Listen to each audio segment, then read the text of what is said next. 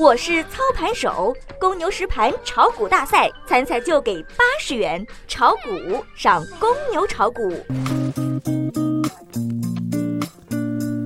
小白收评：做空动能再次减弱，向上进攻随时发生。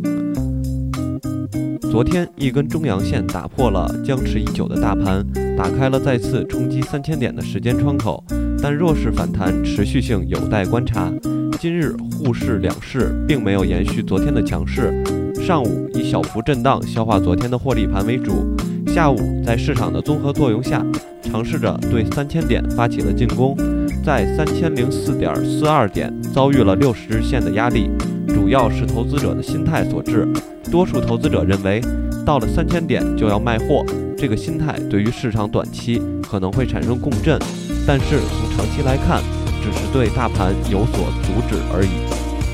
关于白酒板块是否还有机会，分析认为，白酒经过三年的调整，已经走出了销售大幅下降时期，加上消费升级、品牌集中、去库存化等原因，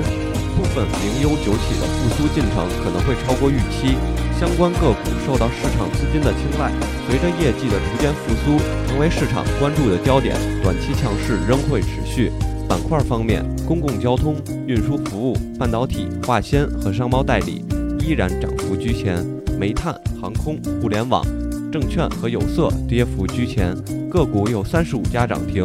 目前处于反弹阶段，个股分化并不明显。截止下午收盘，沪指报收两千九百九十一点二七点，微跌一点三七点，跌幅百分之零点零五。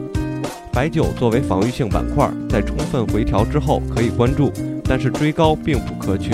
今天在消化获利盘之后，对三千点进行了试探，释放了一部分做空动能，近期有望再度冲击。总体上风险可控，操作上切勿追高，控制仓位，逢低参与反弹即可。